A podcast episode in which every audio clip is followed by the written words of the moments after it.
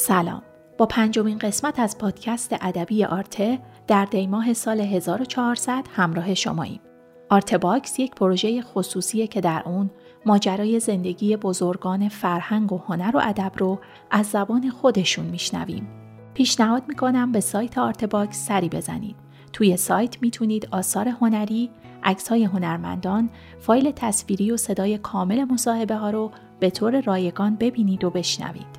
پروژه آرته صرفاً با اتکا به حمایت های مالی علاقمندان فرهنگ و هنر پیش میره. اگر مایل هستید در ثبت تاریخ معاصر فرهنگ و هنر ایران سهیم باشید، می‌تونید با حمایت های مالی ما رو یاری کنید. لینک هامی باش که در توضیحات این قسمت قرار گرفته، راهیه برای کمک به پروژه آرته.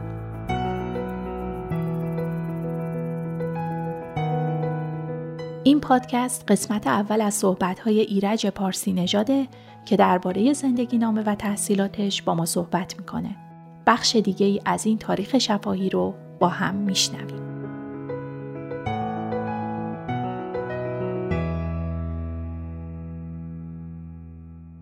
چهارم اسفند 1317 در شهر آبادان متولد شدم. پدرم میرزا عبدالرحیم اهل شیراز بود. در سن 23 سالگی پی کسب و کار را میفته میره به سراغ اموش که در بمبئی هند بوده و در اون شهر بمبئی ماندگار میشه. با حلقه پارسیان هند که می‌دونید که اونها بعد از تسلط اسلام یه عده نفی بلد شدن یا به بنا به خواست خودشون راهی کشورهایی مثل هند شدن.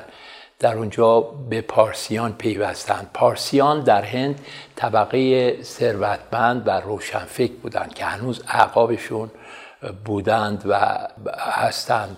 پدر من اونجا با نشریاتی مثل اختر که چاپ بمبئی بوده آشنا میشه یواشاش جذب این افکار ایرانیان پیش از اسلام میشه. البته بدون اینکه دین خودش رو ترک کنه ولی خب ذهنش بیشتر جذب مسائل تاریخی میشه. اونجا میمونه تا اینکه بعد از چند سال خسته میشه میل به بازگشت به وطن معلوف که شیراز باشه می‌کنه. در مسیر بازگشت برمیخوره به بندری به نام محمره که همین خرمشهر کنونی باشه.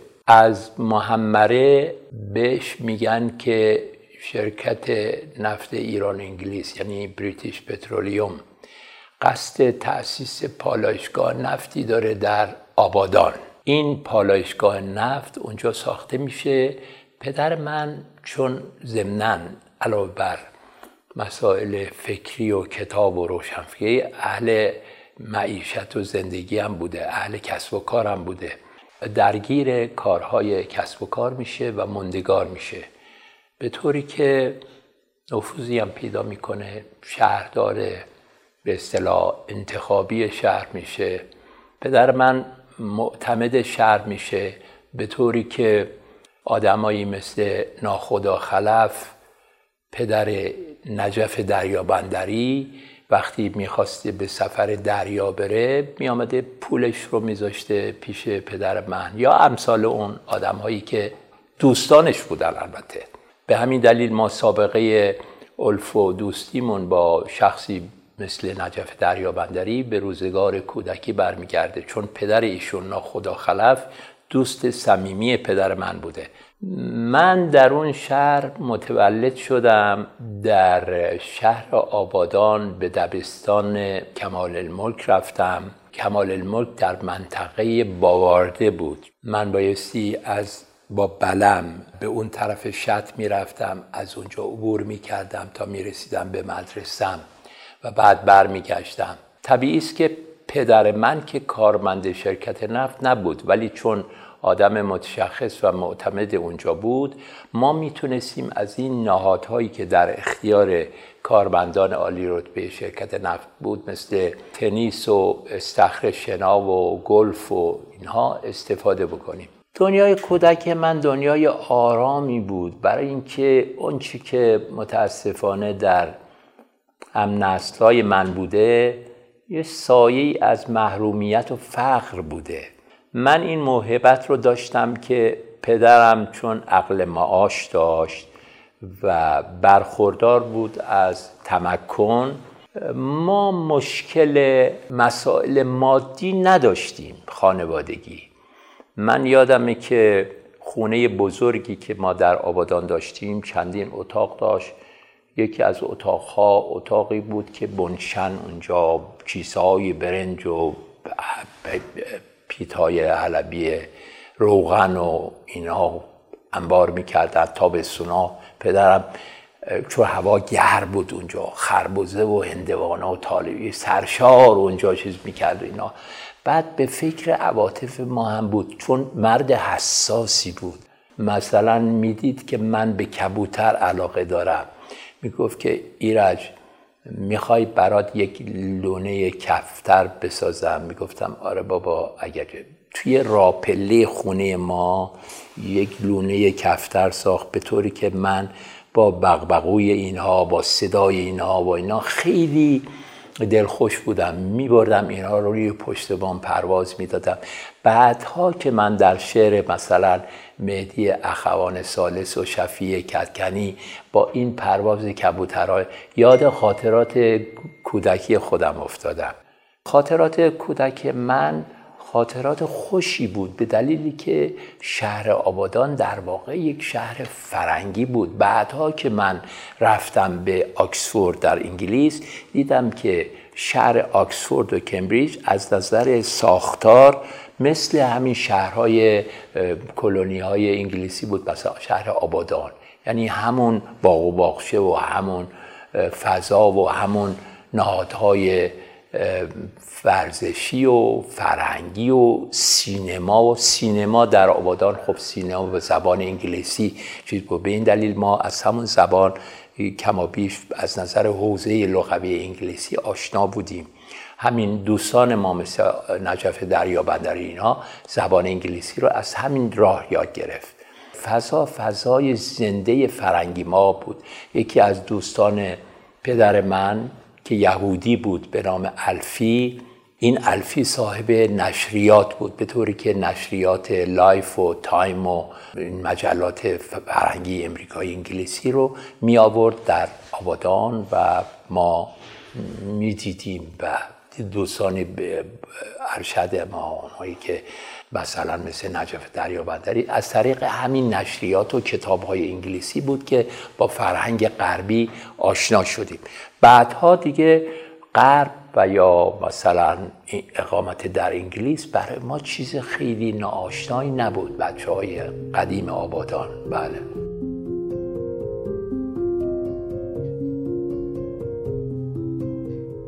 در همون دورانی که من می‌رفتم به مدرسه کمال الملک من خاطری دیدم که هنوز در ذهن من مونده به من رنج میده. یه معلم تاریخ و جغرافیا داشتیم. معلم خیلی شریفی بود جوانی بود. خب ما بچه بودیم دیگه مثلا ما ده دوازده سالمون بود.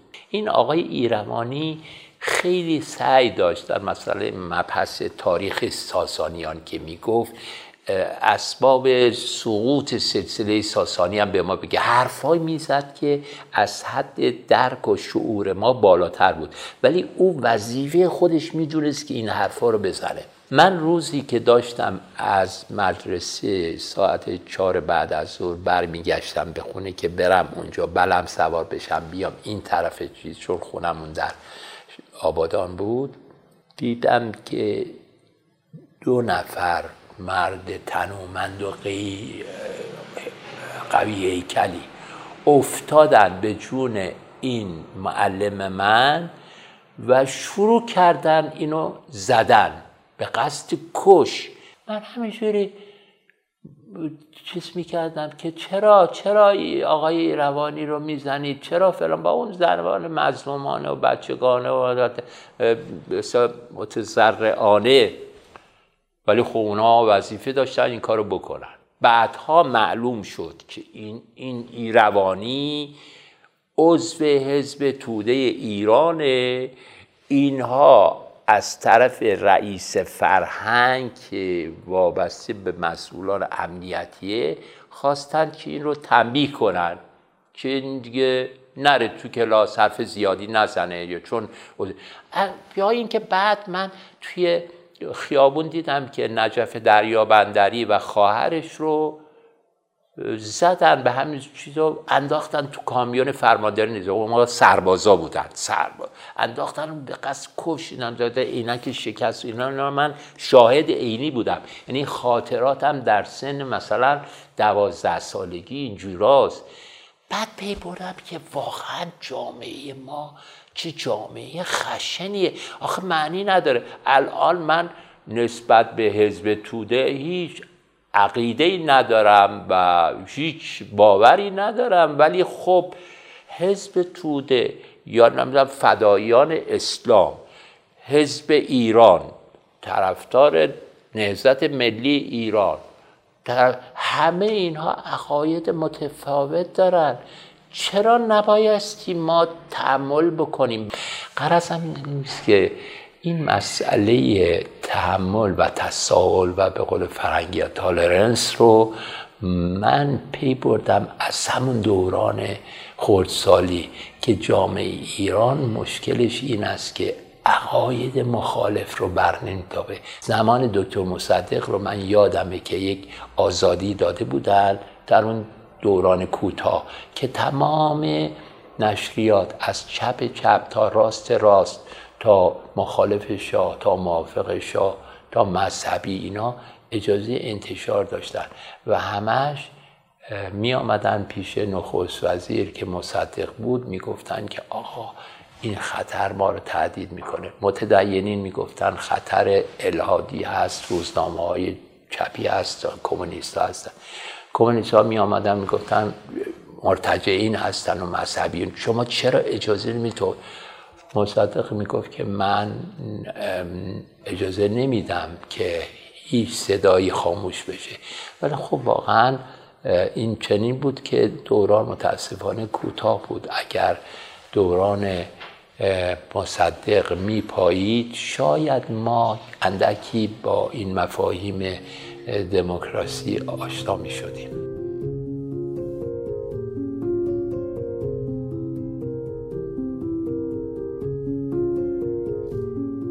بعد من رفتم به دبیرستان رازی آبادان تا کلاس دوم دبیرستان اونجا بودم. بعد از اونجا بعد از فوت پدر من راهی تهران شدم.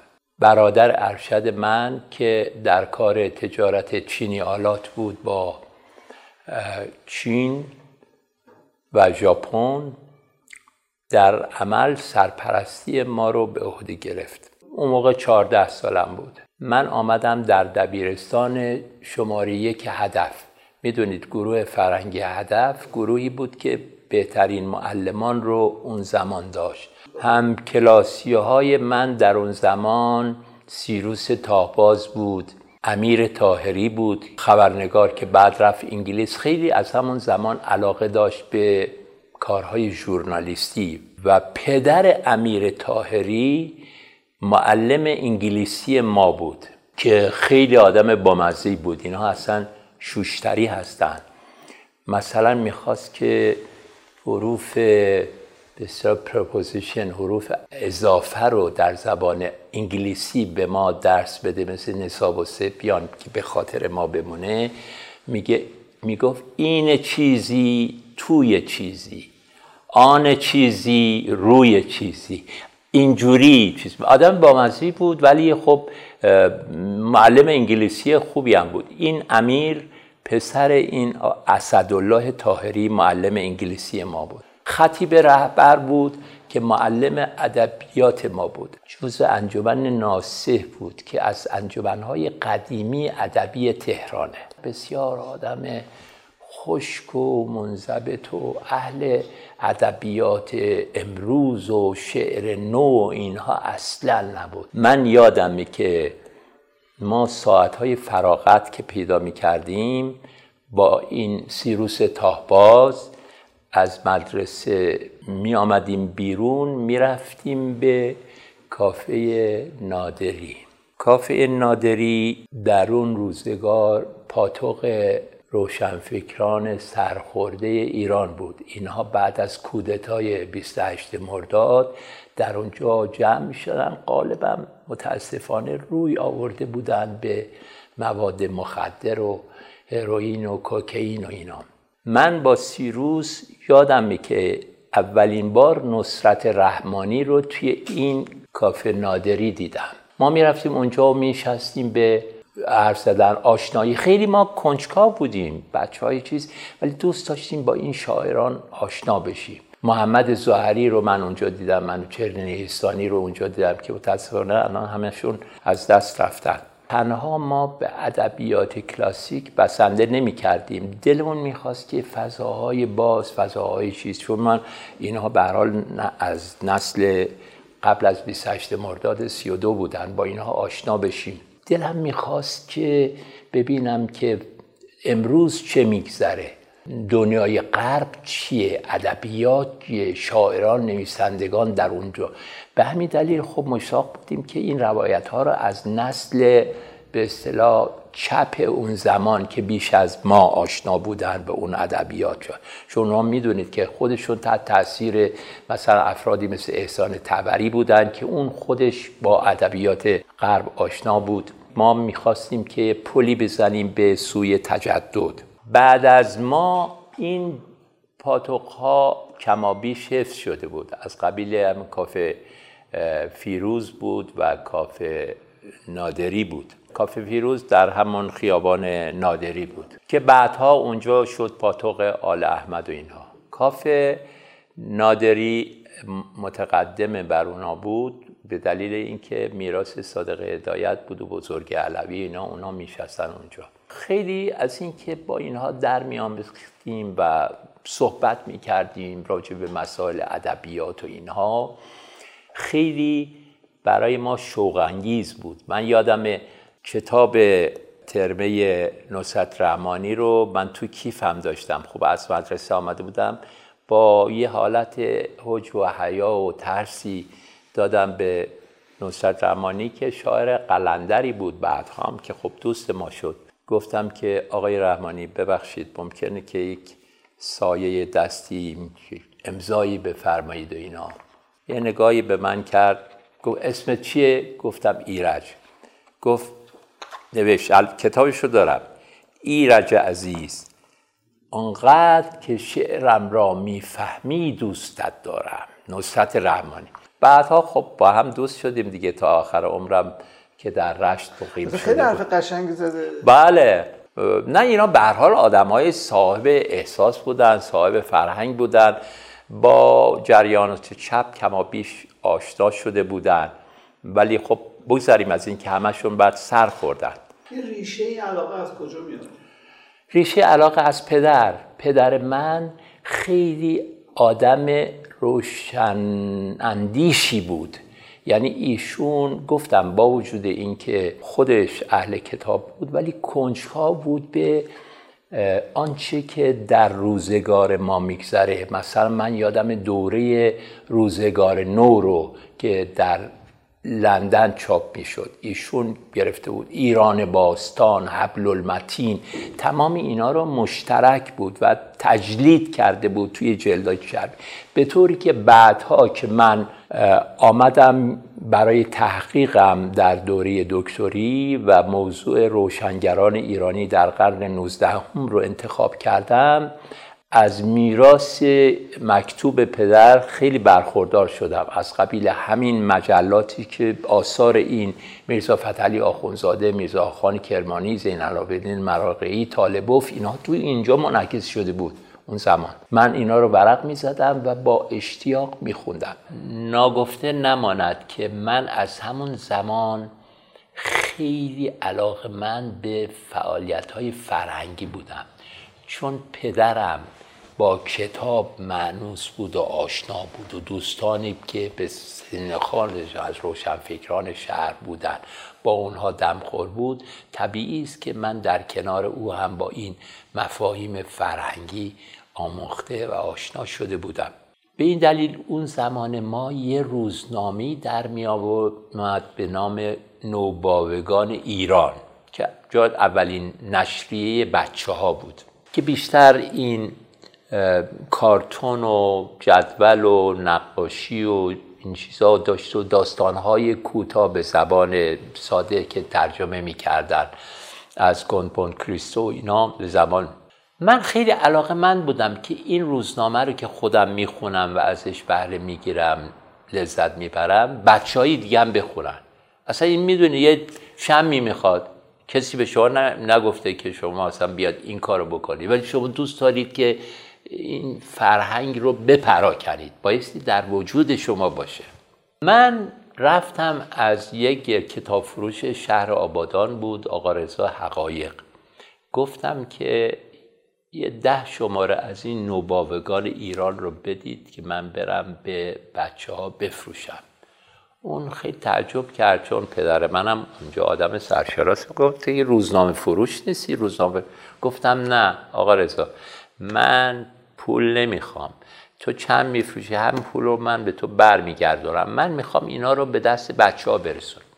من نوباوگان ایران رو که بردم توی سن مدرسه که این رو پخش بالا همه بچه ها به مقتضای سنشون ریختن رو سر من همه رو گرفتن و چیز کردن و در واقع هدر رفت. بعد من شماره بعد کارم رو یاد گرفتم. ده شماره بعدی رو بردم به اون فراش مدرسه گفتم در باز کن. اون پنجره رو به حیات رو باز می‌کرد در رو از فش بستم. روزنامه رو همون مثل گیشه می‌دادم پولش رو می‌گرفتم و بعد روزنامه رو اینجوری میفروختم. شاید همین بود که بعدها که من رفتم به دانشگاه بعدها که من رفتم به تلویزیون ملی ایران منو برانگیخت که برنامه های در زمینه شهر آفتاب مثلا معرفی و بررسی کتاب. اندیشه و هنر در زمینه معرفی بزرگان و اهل هنر و فرهنگ و اینها. ادبیات ایران جهان. بر تمام اینا رو در یک مقیاس وسیعتری برای مردم ارائه بکنم. این انگیزه فرهنگ تبلیغ فرهنگ اصلا از دوران کودکی در ذهن من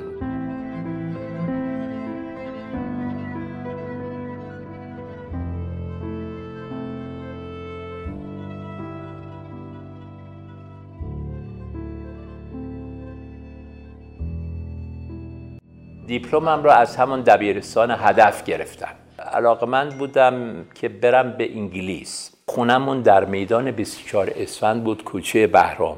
الان میدان 24 اسفند رو میگن میدان انقلاب. از اونجا می‌رفتم که برم تدارک سفرم رو به انگلیس بدم. در راه به یک دوستی برخوردم از همکلاسان آبادان به نام حمید شکیب. این حمید رفت مثل تمام کارمندان ارشد شرکت نفت بچه هاشون رو میفرستادن به انگلیس boarding school برای تحصیلات عالی. تأسی می‌کردن به انگلیسی ها این حمید بعد از کمتر از یک سال بعد از چند ماه برگشت به مدرسه. با حالت خیلی افسرده و پریشانی. گفتیم چی شده؟ گفت به دلیل اینکه هوای انگلیس و فضای انگلیس و باران و مردم خیلی عبوس با من نساخت و من برگشتم. بعد هم دیگه این حمید دوچار یک نوع افسردگی شد که باش موند. اون روز تصادفا در خیابان جلو دانشگاه با من برخورد. گفت که ایرت چه کار می‌کنی؟ گفتم دارم تدارک سفرم رو به انگلیس میدم. گفت انگلیس نرو دیوانه میشی. انگلیس خیلی جای بدیه برای ما خوب نیست. گفتم چرا بابا؟ همه دوستان ما رفتن انگلیس تحصیل کردن دانشگاه های خیلی خوب داره. گفت نه من توصیه نمی کنم من رفتم رشته زبان انگلیسی نوشتم تو هم که ادبیات گفتم نه من طبیعی خوندم اگه می‌خواستم می‌رفتم مثل دوستانم سیروس تاباز و اینو می‌رفتم پزشکی میخوندم.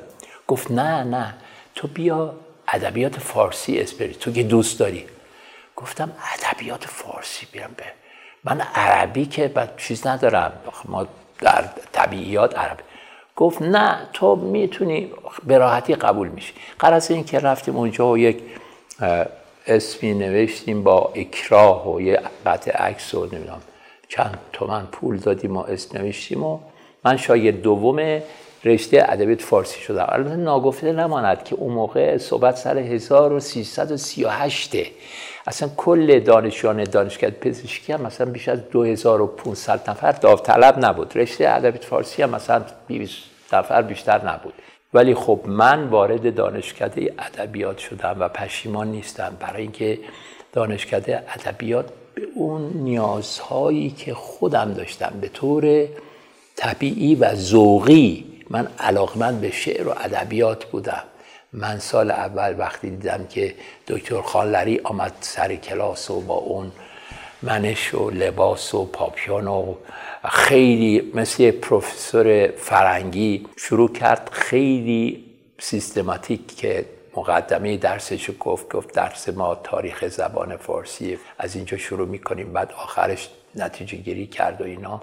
بعد من دست رو بلند کردم وقتی می‌خواست که درس رو تمام کنه گفتم ببخشید استاد من شما رو از طریق مجله سخن می‌شناسم.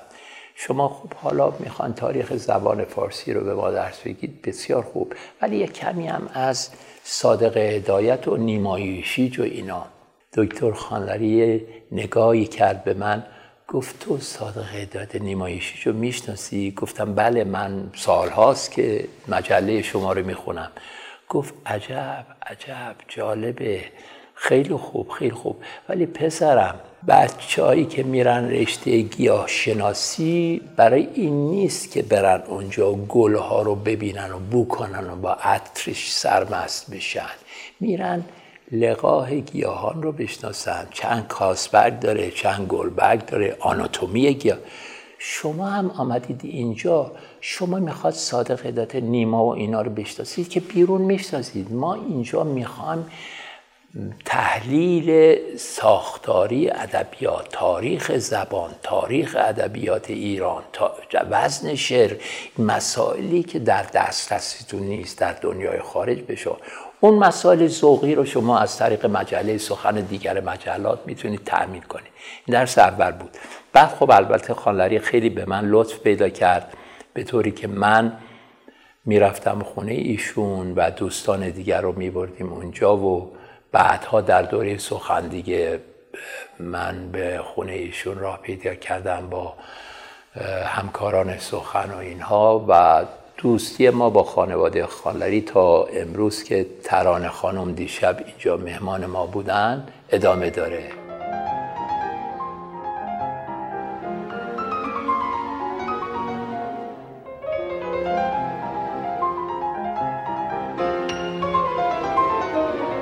دانشکده ادبیات که من رفتم استادان ما جز خانلری که استاد متجددی بود استادان دیگری هم بودن از نسل اول. یعنی استاد بدی و زمان فروزانفر بود استاد جلال همایی بود استاد بدی و زمان کردستانی بود استاد مدرس رضوی بود. اینها نسل اول بودن. استادان نسل دوم آقای خانلری زبیح الله صفا دکتر محمد معین دکتر حسین خطیبی اینها شاگردان نسل بنابراین من این سعادت رو داشتم که از دو نسل از استادان برخوردار بشم. هم استادان اولی که دانشکده ادبیات رو تأسیس کردند هم استادانی که بعدها آمدن به اونها پیوستند. با استادان قدیم هم معنوس بودم. نه به صرف این که جوان تجدد خواهی بودم صرفا می‌رفتم دنبال داستان نو و شعر نو و اینها بلکه خب می‌خواستم موازین ادبیات سنتی هم یاد بگیرم. آقای جلال همایی یک جزوه دست فرسود کهنه داشت در باب معانی و بیان.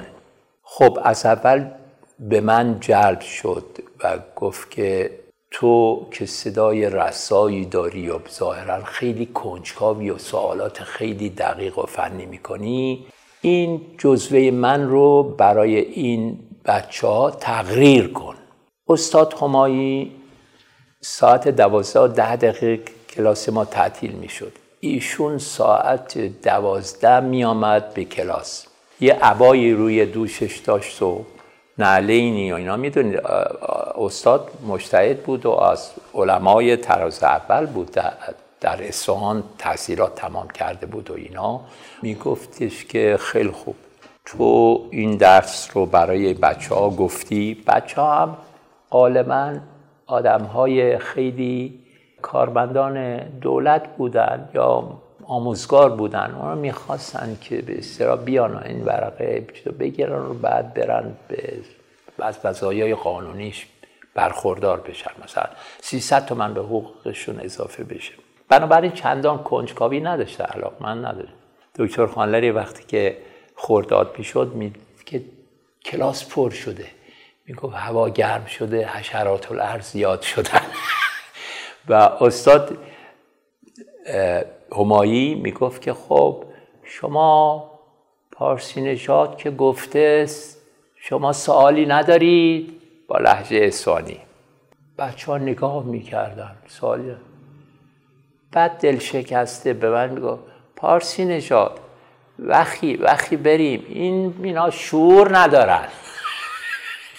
من بلند می شدم با استاد راه می افتادم از دانشکده ادبیات و دانشگاه تهران تا پامنار و محله عرب ها که خونه استاد همایی بود. باشون همراهی می‌کردم. خب لذت می بردم از خاطرات ایشون از گفتار ایشون از حرفای ایشون. تا برسیم در خونه استاد بعد دوباره پیاده برمیگشتم می‌رفتم. استادی داشتیم به نام بدی و زمان کردستانی. که ایشون در ادبیات عرب استاد مهدوی دامخانی سید جعفر شهیدی دکتر مهدی محقق بود. این بدی و زمان کردستانی از نوادر روزگار بود. به ما معلقات صبر رو درس می‌داد و ما رو وادار می‌کرد که از هر شاعر دوره جاهلی چند بیتی از برد داشته باشیم که تکلیف شاقی بود. ولی ما باید این کار رو می‌کردیم. ولی از نظر حافظه هم آدم غریبی بود. روز اول می‌گفت که شما همینجا که نشستید باید در جلسات بعد هم همینجا بشینید. برای اینکه از روی حافظه یک حافظه تصویری داشت. اسم همه رو یاد می‌گرفت. پس هر من بلند می‌شدم می‌گفتم پارسی نژاد ایرج. باور کنید سی سال بعد از این ماجرا یک بار من در حیات اداره گذرنامه ایشون رو دیدم که آزم آمریکا بود برای دیدن پسرش. رفتم به رسم ادب سلام کردم. گفت پارسی نژاد ایرج. به یادش بود. توجه داشته باشید که ما در کلاس حدود 70 80 تا دانشجو بودیم و این چنین آدمایی بودند با چنین حافظه ای و با چنین فهمی از در کار خودشون.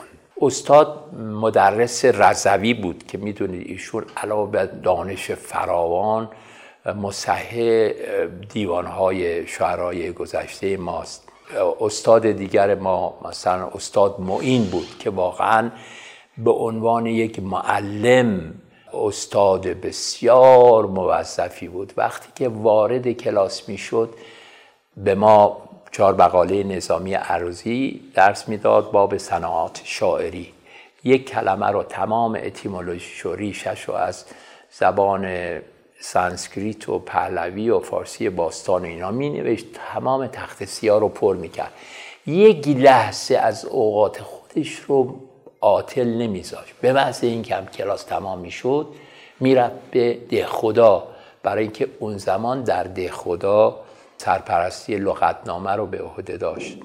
و دکتر خطیبی دکتر خطیبی ضمن اینکه شاگرد ملک و شعرای بهار بود و ایشون برای به توصیه ملک و شعرای بهار درس سبک شناسی نصر فارسی رو به ما درس می‌داد بسیار حافظه غریبی داشت در تقریر شعر گذشتگان مثل معزی و خاقانی و انوری و انصوری و اینها و می‌رسید به ملک و شعرهای بار. باور کنید مثلا یک قصیده رو در 20 دقیقه میخون.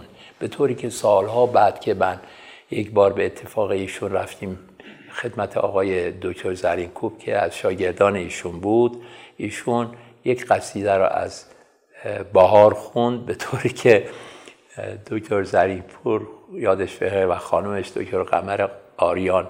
گفتن استاد دیگه خسته شدید خسته شدید. لطفا لطفا بس کنید. یعنی یه جوری به حال این پیرمرد دکتر خطیبی که اون سالهای آخر عمرش رو میگذاشت رحم آوردن که این رو بیشتر از این خسته نکنن. استاد ابراهیم پورداود استاد فرهنگ ایران باستان ما بود. استاد پورداود بسیار مرد دانشمند درجه یک نازنینی بود. سال چلو دو که زمستان چلو دو که حمله گارد شاه و به دانشگاه شد برای سرکوبی دانشجویان. استاد فرداش آمد دل شکسته به کلاس درس گفت که من حیرت می‌کنم این حریم دانشگاه رو شکستن اینا. خیلی اظهار تأسف کرد از این واقعه دانشگاه که اولین حمله به دانشجویان دانشگاه بود در اون زمان. من خدمت ایشون می‌رسیدم در خونشون که حیات کوچکی بود در خیابان آبان پشت سینما رادیو سیتی.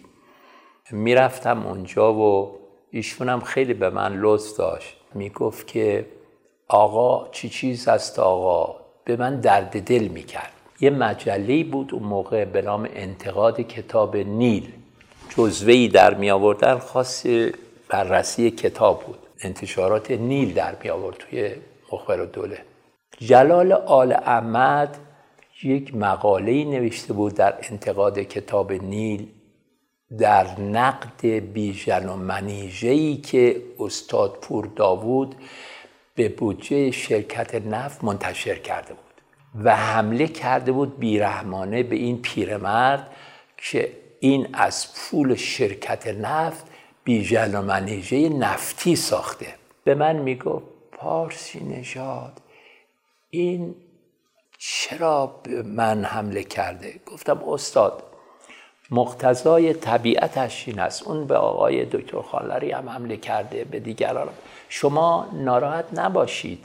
میگو آخه مگر من جنایت کردم؟ به من گفتند که بیژن و منیژه رو می‌خوایم منتشر کنیم. شما هم مقدمه بنویسید. بعد هم یه چکی به من دادن. چرا اینجوری به من ایشون تهمت می‌زنه؟ خلاصه چنین بود.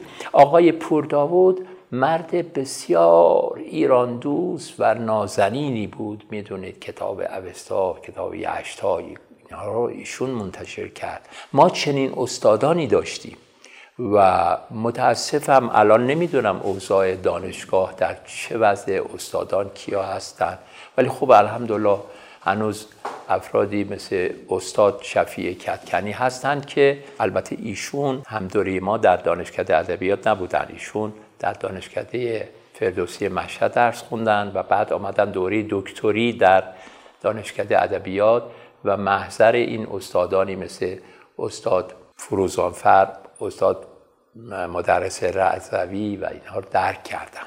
والا همدوری های ما همونطور که اشاره کردم آقای محمد فشارکی بود پدرشون مجتهد بود و اصفهانی بودن و استاد دانشگاه اصفهان بودن. ایشون به علم عروض خیلی احاطه داشتن به طوری که مورد محبت استاد جلال همایی بودن. یک دوستی ما داشتیم آقای داریوش صبور که ایشون دامپزشک بود ولی به علت علاقه به ادبیات آمده بود. هم کلاس ما شده بود.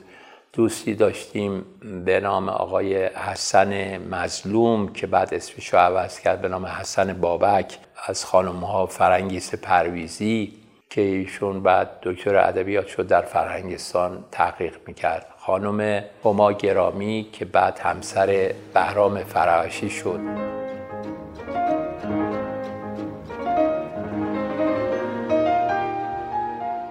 بعد که آقای دکتر خانلری بنیاد فرهنگ ایران رو ساخت من جز اولین نفراتی بودم که ایشون به علت لطفی که از زمان دانشگاه به من داشت بعد از اینکه ایشون از وزیری فرهنگ کنار رفت و گفت می‌خوام یک مرکزی درست کنم برای تربیت محققان.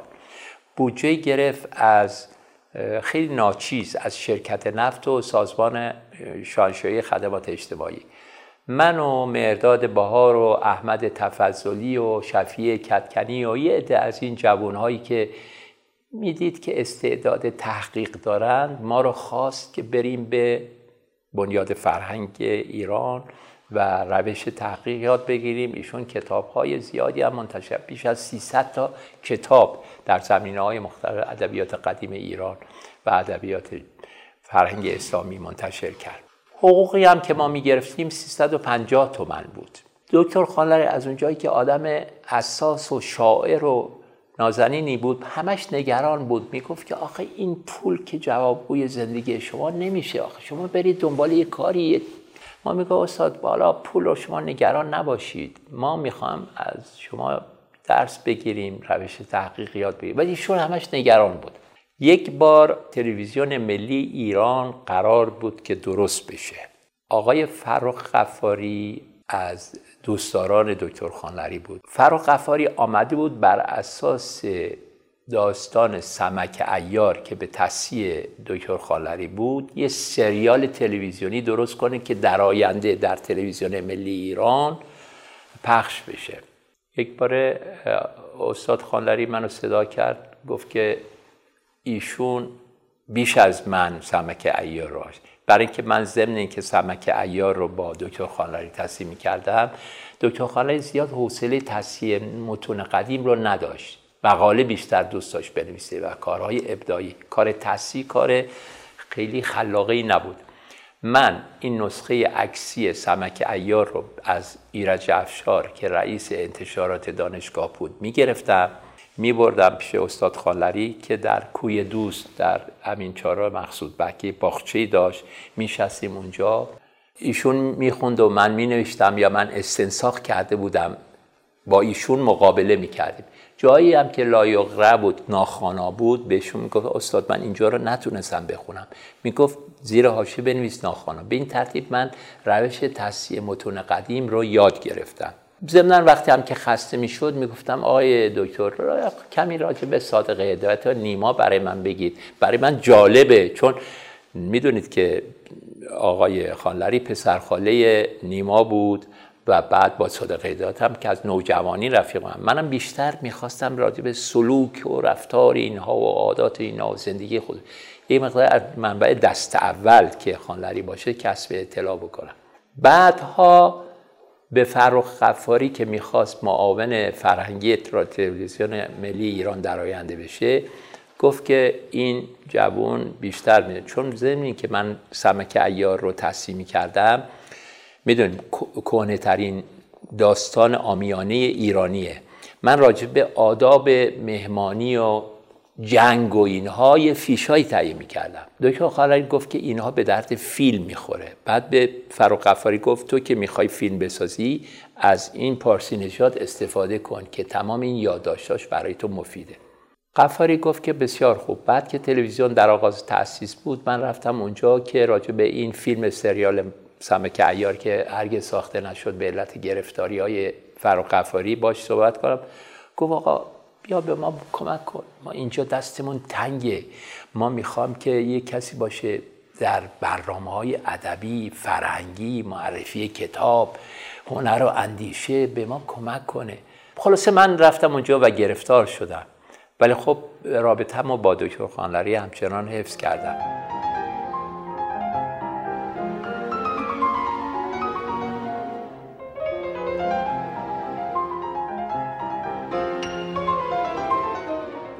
فوق لیسانس رو من در مؤسسه انتشارات فرانکلین چون نجف دریابندری همونطور که اشاره کردم از دوستان خانوادگی قدیم ما بود وقتی که دورای زندان سیاسیش تمام شد سردبیر مؤسسه انتشارات فرانکلین شد. منو صدا کرد گفت که یک همکاری داریم به نام مجید روشنگر. این مجید روشنگر سازمان کتاب های جیبی درست کردیم که دارش همایون مدیر سازمان کتاب های جیبی بوده. همایون رفته مجید روشنگر که مدیر تولید فرانکلین بوده الان می‌خواد بره به سازمان کتاب های جیبی. تو بیا این مدیریت قسمت تولید فرانکلین رو اداره کن. گفتم که من آخه تجربه گفت تجربه نمی‌خواد. تو که کتاب می‌شناسی اینجا نمونه های چاپی میاد. این نمونه ها رو میارن اینجا بچه ها غلطگیری می‌کنن صفحه بندی می‌کنن چیز می‌کنن آماده سازی می‌کنن. ما میفرستیم به چاپخانه افست که اون موقع خیابان عین دوله بود. من رفتم سرپرستی این کار عبارت بود از یه جوانایی که الان همشون آدمای خیلی متشخصی شدن از جمله علی صلح‌جو که خودش شده استاد ویرایش به اصطلاح. اون موقع ویرایش نبود. بهش می‌گفتن edit editing. کتاب رو که مترجم ترجمه می‌کرد می‌دادن یک نفر که مقابله کنه با اصل کتاب. اون موقع آقای سیروس پرهام بود که برای اول بار این کار editing رو از کتاب ویل دورانت شروع کرد. بعدش منوچر انور که از انگلیس برگشت و فتح‌الله مجتبایی این کار editing رو شروع کردن. بعدش که نجف دریابندری که دوره سیاسی زندانش رو تمام کرده بود آمد جای منوچر انور شد chief editor یعنی سردبیر بخش کتاب های مؤسسه انتشارات فرانکلین. من مدیر تولید بودم. یک روزی آقای اسماعیل سادت و آقای فریدون بدرعی که از همکاران ما در فرانکلین بودن گفتن که ما شنیدیم که در دانشگاه تهران دانشکده ادبیات یه بخش زبانشناسی درست شده. گفتم زبانشناسی چیه؟ گفتن زبانشناسی همون لینگویستیکه. یعنی من فکرم زبانشناسی این شناخت زبان و ریشه زبان و اینا. موقع کسی نمی‌دونست. گفتن که خب حالا بریم ما اسم بنویسیم گفتم آقا من مدرسه رو تمام کردم ادبیات فارسی بعدم می‌خوام برم انگلیس ادامه درس زبانشه گفت حالا عیبی نداره بریم. خب اونا هم چون ارشد بودن آقای اسماعیل سعادت که خدا حفظشون کنه الان قریب 100 سال دارن. آقای فریدون بدرعی هم که آمریکا هستن الان 93 4 سال دارن. من اون موقع جوان مثلا 27 ساله بودم. گفتن که بیا بریم اونجا. ما رفتیم در دانشکده ادبیات. دیدیم یک مردی با کله تاس مثل نیچه پسیبیل چیز داشت و پیپ می‌کشید. سلام کردیم. گفت که شما چیکار دارید؟ گفتیم استاد شما ظاهرا یک بخشی درست کردید. به اسم زبان شناسی ما آمدیم امتحان بدیم. گفت شما انگلیسی می‌دونید؟ گفتیم اندکی. می‌دونیم. چون موقع زبانشناسی اصلا کتابی نداشت معخذی نداشت. هرچی بود به انگلیسی بود. بنابراین کسی که می‌خواست زبانشناسی بخونه حتما باید یه زبانی به خصوص انگلیسی بدونه. از کشوش چند تا صفحه در آورد. Introduction to General Linguistics. اینا رو به ما داد گفت که اینا رو شما به فارسی ترجمه کنید. من و فریدون بدرعی و اسماعیل سعادت نشستیم این رو ترجمه کردیم. بسیاری از اصطلاحات رو ما نمی‌دونستیم مثل فونم و مورفم و که اینا الان براشون معادل درست شده. اونا رو همون میذاشتیم فونم مورفم اینا. این رو دادیم به آقای دکتر مقدم. دکتر مقدم یه نگاهی کرد گفت خب بد نیست ولی شما بعد باید بیاد برای مصاحبه. بعد خلاصه ما رفتیم مصاحبه و چند نفری بیشتر نبودیم که اولین دوره زبانشناسی دانشکده ادبیات رو در واقع ما طی کردیم ما چند نفر. رساله من درباره ابداعات ناصر خسرو در زبان شناسی یعنی لغاتی واژه‌هایی که ناصر خسرو در خان الاخوان اینا به کار برد. ناصر خسرو در متون فلسفی واجه های فارسی خیلی بدی ابداع کرده. چون تمایلات بیشتر استادان ما در اون زمان از جمله خود دکتر مقدم که شاگرد زبیه بهروز بود یا دکتر صادق کیا اینها تمایل به فرهنگ ایران باستان داشتن. ضمنا می‌خواستن که جوری ما رو به سوی آشنایی با فرهنگ ایران و باستان و واژه های قدیم و اینا سوق بدن. ولی خب توفیقی بود که اونجا ما با مبانی امروز زبانشناسی هم آشنا بشیم. از جمله آقای محمد رضای باطنی چیز بودن در لندن زبانشناسی خونده بودن شاگرد فرد هالیدی بودن. ایشون یک کتاب scale and category مقوله و میزان رو برای ما تدریس می‌کردن. بسیار با روش علمی و آکادمیک اول بیان می‌کردن بعد شروع می‌کردن به توسعه مطلب و بعد conclusion به نتیجه گیری می‌کردن. استاد دیگر ما در دوره فوق لیسانس زبانشناسی داریوش شایگان بود که ایشون جوانی بود خیلی گشاد زبان با گیسوان فروهشته. بعدها ما فهمیدیم که از هند آمده. جوان مثلا سی ساله بود. تزش رو درباره ادیان هند و عرفان اسلامی یک کار تطبیقی کرد. ایشون بسیار جوان فرهیخته و دانشمندی بود. به ما تدریس می‌کرد.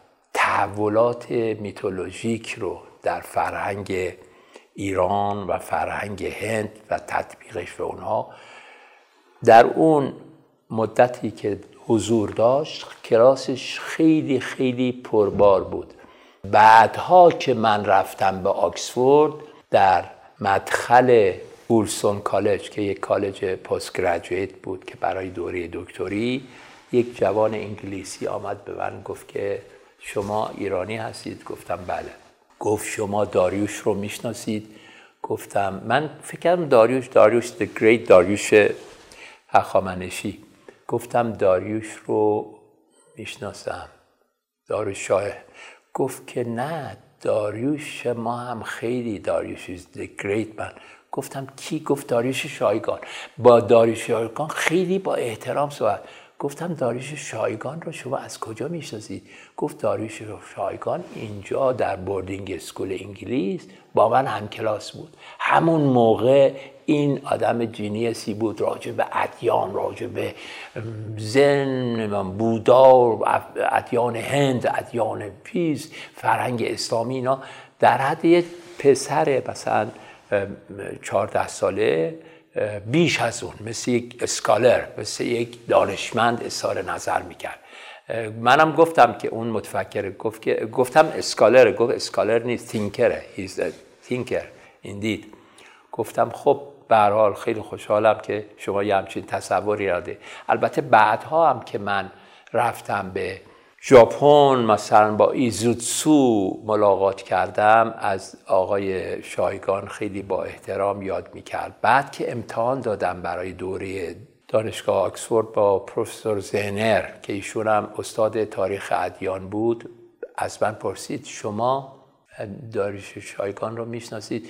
قرضم این است که آشنایی با شایگان مفتایی شد برای من که وارد این دوره ها بشم. چون آشنایی با این آدم یک جور کسب اعتبار بود. می‌دونید ما قدر این دانشمندان خودمون رو نشناختیم متاسفانه. همش از دست دوم از ترجمه کتاب های اونها به ما رسید که الان می‌دونید چند تا کتاب داری شایگان الان هنوز ترجمه نشده قابل ترجمه نیست. توی سالهای اخیر که می آمدم به ایران در سخنرانی های مجله بخارا در همین اوقاف افشار گاهی آقای شایگان رو می‌دیدم. ولی هیچ آشنایی نمی‌دادم چون ضرورتی نداشت. تا اینکه یک بار ایشون کتابی منتشر کرد که در پنج اقلیم حضور که درباره شاعران ایرانی بود. بعد از من خواستند که چند کلمی هم من درباره این کتاب صحبت کنم که من تمام این تاریخچه آشنای خودم رو با داریوش شایگان از زمانی که در دوره فوق لیسانس به ما درس اساطیر هند می‌داد تا بعدها که من رفتم به آکسفورد آن دانشان انگلیسی اونا می شناختن ایشون رو. تا بعدها که پروفسور زینر اظهار تا بعدها که در ژاپن پروفسور ایزوتسو اظهار آشنایی کرد. همه اینها رو گفتم. آقای شایگان خیلی تحت تاثیر قرار گرفت. به طوری که شب تلفن کرد و گفت که من دارم میرم پاریس اما می‌خوام شما رو ببینم. شما خیلی محبت کردید و از این تعارفات. گفتم نه من واقعیت رو گفتم. بعدها دیگه رابطه ما خیلی زیاد شد. من به خونه ایشون می‌رفتم. کتاب های ایشون رو بیشتر بیشتر خوندم. از کتاب قبلیشون اولین کتابشون میگه آسیا در برابر غرب که اون زمانی بود که می‌دونی احساسات ضد غربی خیلی می‌خواستند که در مقابل غرب بسا میراس آسیا و شرق رو پررنگ کنن و دفاع کنن. یه همچین چیزی بود. از آقای شایگان تا جلال آل احمد تا احسان نراقی تا شریعتی همه این حالت رو گرفته بودن. حالا البته ارزش کار آدم دانشمندی مثل داریوش شایگان با نوشته سطحی مثل آل احمد یا شریعتی خیلی فرق داشت از نظر من.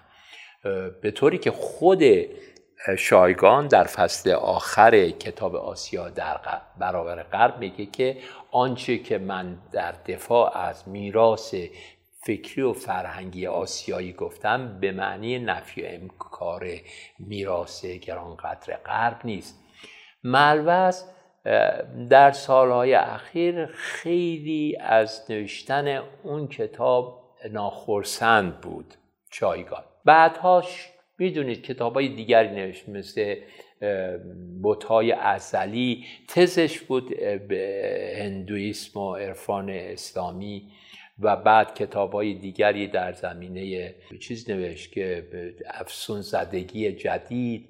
یکی چیز چلتیکه چه می‌دونم اون کتاب. دو تا کتابش که اصلا اجازه نیست که به فارسی ترجمه بشه. یکی انقلاب ایرانه و یکی نگاه شکسته است. به این دو کتاب اجازه چاپ ندادن اجازه نش ندادن.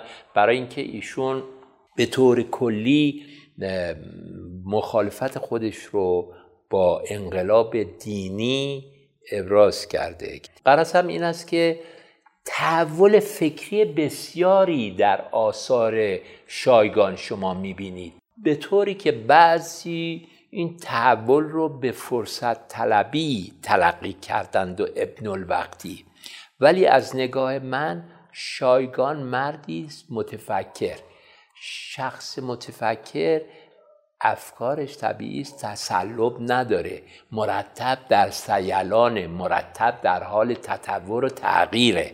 شایگان هم به اولا شایگان خودشو فیلسوف نمی‌دونست. برخلاف آن که بهش می‌گفتن فیلسوف خوشش نمیامد می‌گفت فیلسوف به کسی میگن که صاحب فلسفه ای باشه. من که فلسفه ای نیاوردم. من تفکر کردم. در اونم در بعضی از مسائل مسائل به فرهنگ شرقی ادیان تطبیقی من یه تعملات اندکی دارم. بنابراین من طبیعی است که فکرم تغییر کنه. به این دلیل به نظر من شایگان از نظر یک متفکر آدم اوریژینال و اصیلی بود و آثارش هم باقی است و به طور کلی میشه او رو گفت یه آدم اسپریچوال خیلی آدم معنوی بود. به عالم معنا خیلی وابسته بود. ایشون خاطراتی داشت از علامه تبا تبایی و می‌گفت که چطور لحظاتی در کنار ایشون گذاشته. لحظاتی که می‌گفت از سبقه شاعرانه برکنار نبود.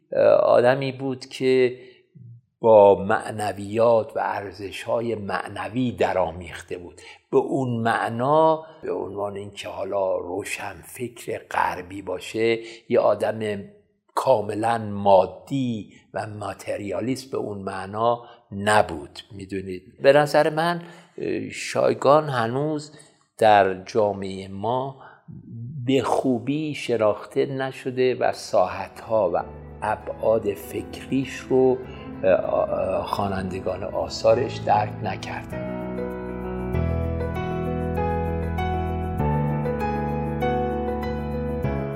ممنون از توجهتون اونچه که شنیدیم قسمت اول و دوم مصاحبه تصویری با ایرج پارسی نژاد در سایت آرته بود. تهیه کننده پروژه فخردین انوار، همکاران این قسمت زهرا بلدی، سهیل گوهری پور، مهیار مرنوش و محیا احمدیان. تولید پادکست زهرا بلدی و پرهام وفایی. در قسمت بعد ایرج پارسی نژاد درباره فعالیت در تلویزیون و تحصیل در دانشگاه آکسفورد با ما صحبت می‌کنه. من زهرا بلدی هستم و خوشحال میشم آرت باکس رو به هنردوستان معرفی کنید. ما در مجموعه جدیدی با نام آرتکست به روایت زندگی مشاهیری می‌پردازیم که سالها قبل زندگی رو بدرود گفتن. امیدوارم آرتکست رو هم بشنوید.